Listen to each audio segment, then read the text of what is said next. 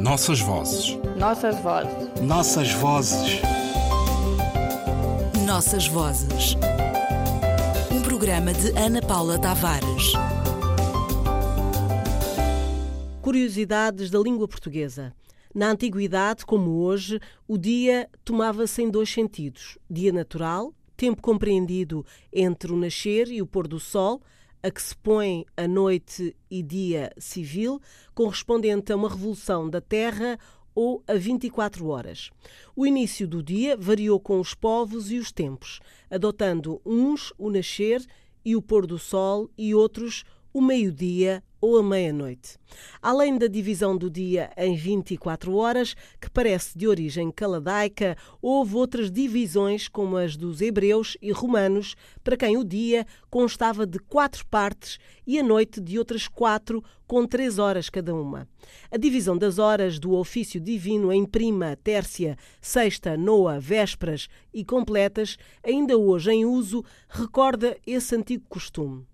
A semana, do latim septimana, sete manhãs, correspondente ao grego hebdómada, como divisão do mês, está relacionada com as fases da lua e deve-se aos hebreus que já a usavam no tempo dos patriarcas, Gênesis, sancionando-a Moisés pela lei do descanso sabático do Exódos.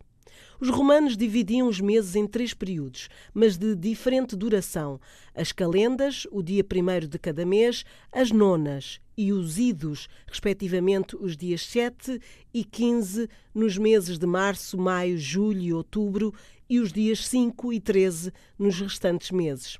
Na contagem dos dias, os romanos seguiam um sistema retrógrado, isto é, deduziam os dias que faltavam para cada um dos termos de referência já indicados.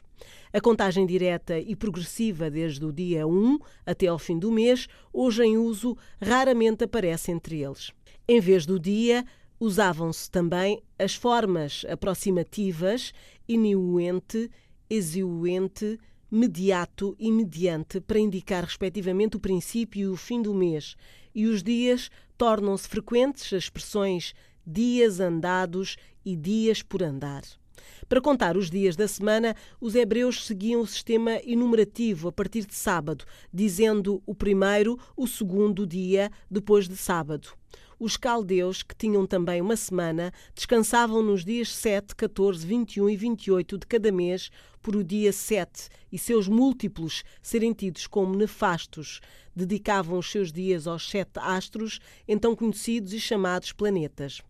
Sol, Lua, Marte, Mercúrio, Júpiter, Vênus e Saturno. A partir do século II antes da nossa era, a Semana Judaica e Caladaica ou planetária divulgaram-se na Ásia Menor, Egito, Grécia e Império Romano. Os romanos usaram a nomenclatura caldaica Solis dies, Lunes dies, Martes dies, Mercuris dias, Ioves dias, Veneris dias e Saturni Dias. Os cristãos de então usavam estas designações para evitar as perseguições. Depois da paz com a Igreja em 313, a dificuldade desapareceu e o Papa São Silvestre substituiu nas funções litúrgicas de Roma a nomenclatura antiga pelo sistema enumerativo seguido da palavra féria, com o sentido de festa ou dia de celebração litúrgica. Por volta do ano 415, Santo Agostinho criticava o uso da nomenclatura pagã. O quarto dia depois de sábado é a féria quarta, a que os pagãos chamam dia de Mercúrio. Com grande tristeza nossa, muitos cristãos fazem o mesmo. Permita Deus que se corrijam e não falem desse modo. Têm eles, com efeito, uma linguagem própria que devem empregar. Melhor seria que lábios cristãos não pronunciassem senão palavras consagradas pelo costume da Igreja. Não obstante a crítica de Santo Agostinho e do calendário eclesiástico universal ter adotado feira segunda, féria tértia, féria quarta, féria sexta e sabatum, a nomenclatura mais antiga passou com exceção de Solis Dies e Saturno Dies para todas as línguas novilatinas, com exceção da língua portuguesa e do galego. Existem várias soluções para a explicação desta forma de designar os dias da semana em português. O Nossas Vozes trouxe aos ouvintes a explicação do padre Avelino de Jesus Costa, incluída no Dicionário de História de Portugal, dirigido por Joel Serrão. Às histórias do calendário voltaremos em programas seguintes.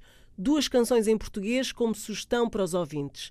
É terça-feira, de Sérgio Godinho, e sexta-feira, de Bossy para lá do calendário.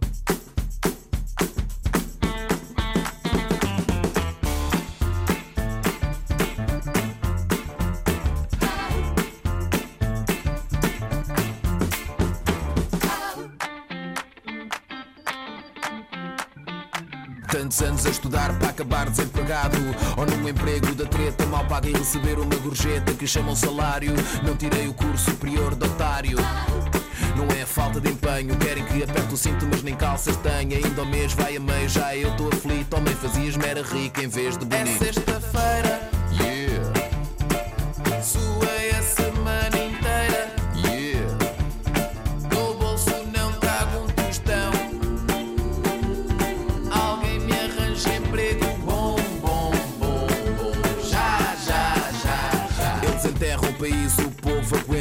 Qualquer dia a bolha rebenta. De boca em boca nas redes sociais. Ouvem-se verdades que não vêm nos jornais.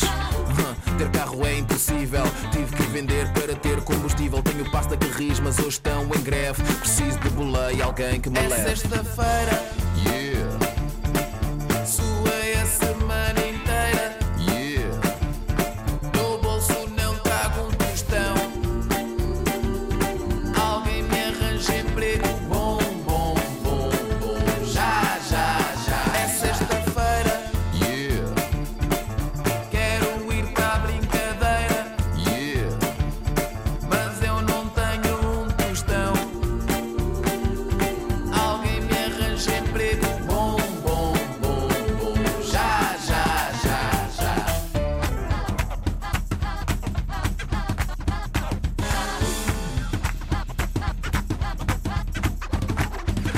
ser honesto e eu aceito propostas. Os cotas já me querem ver pelas costas. Onde vou arranjar dinheiro para uma renda? Não tenho condições nem para alugar uma tenda. E os bancos só emprestam a quem não precisa. A mim nem me emprestam para mudar de camisa. Vou jogar euro milhões a ver se acabo em guiço.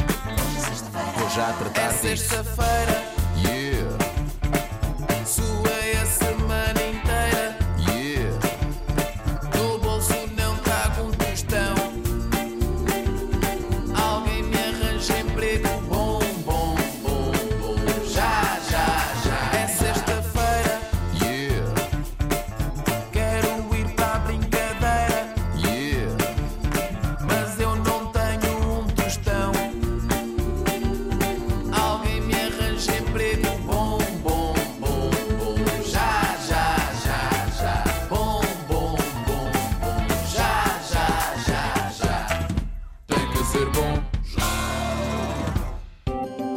Nossas vozes. Nossas vozes. Nossas vozes.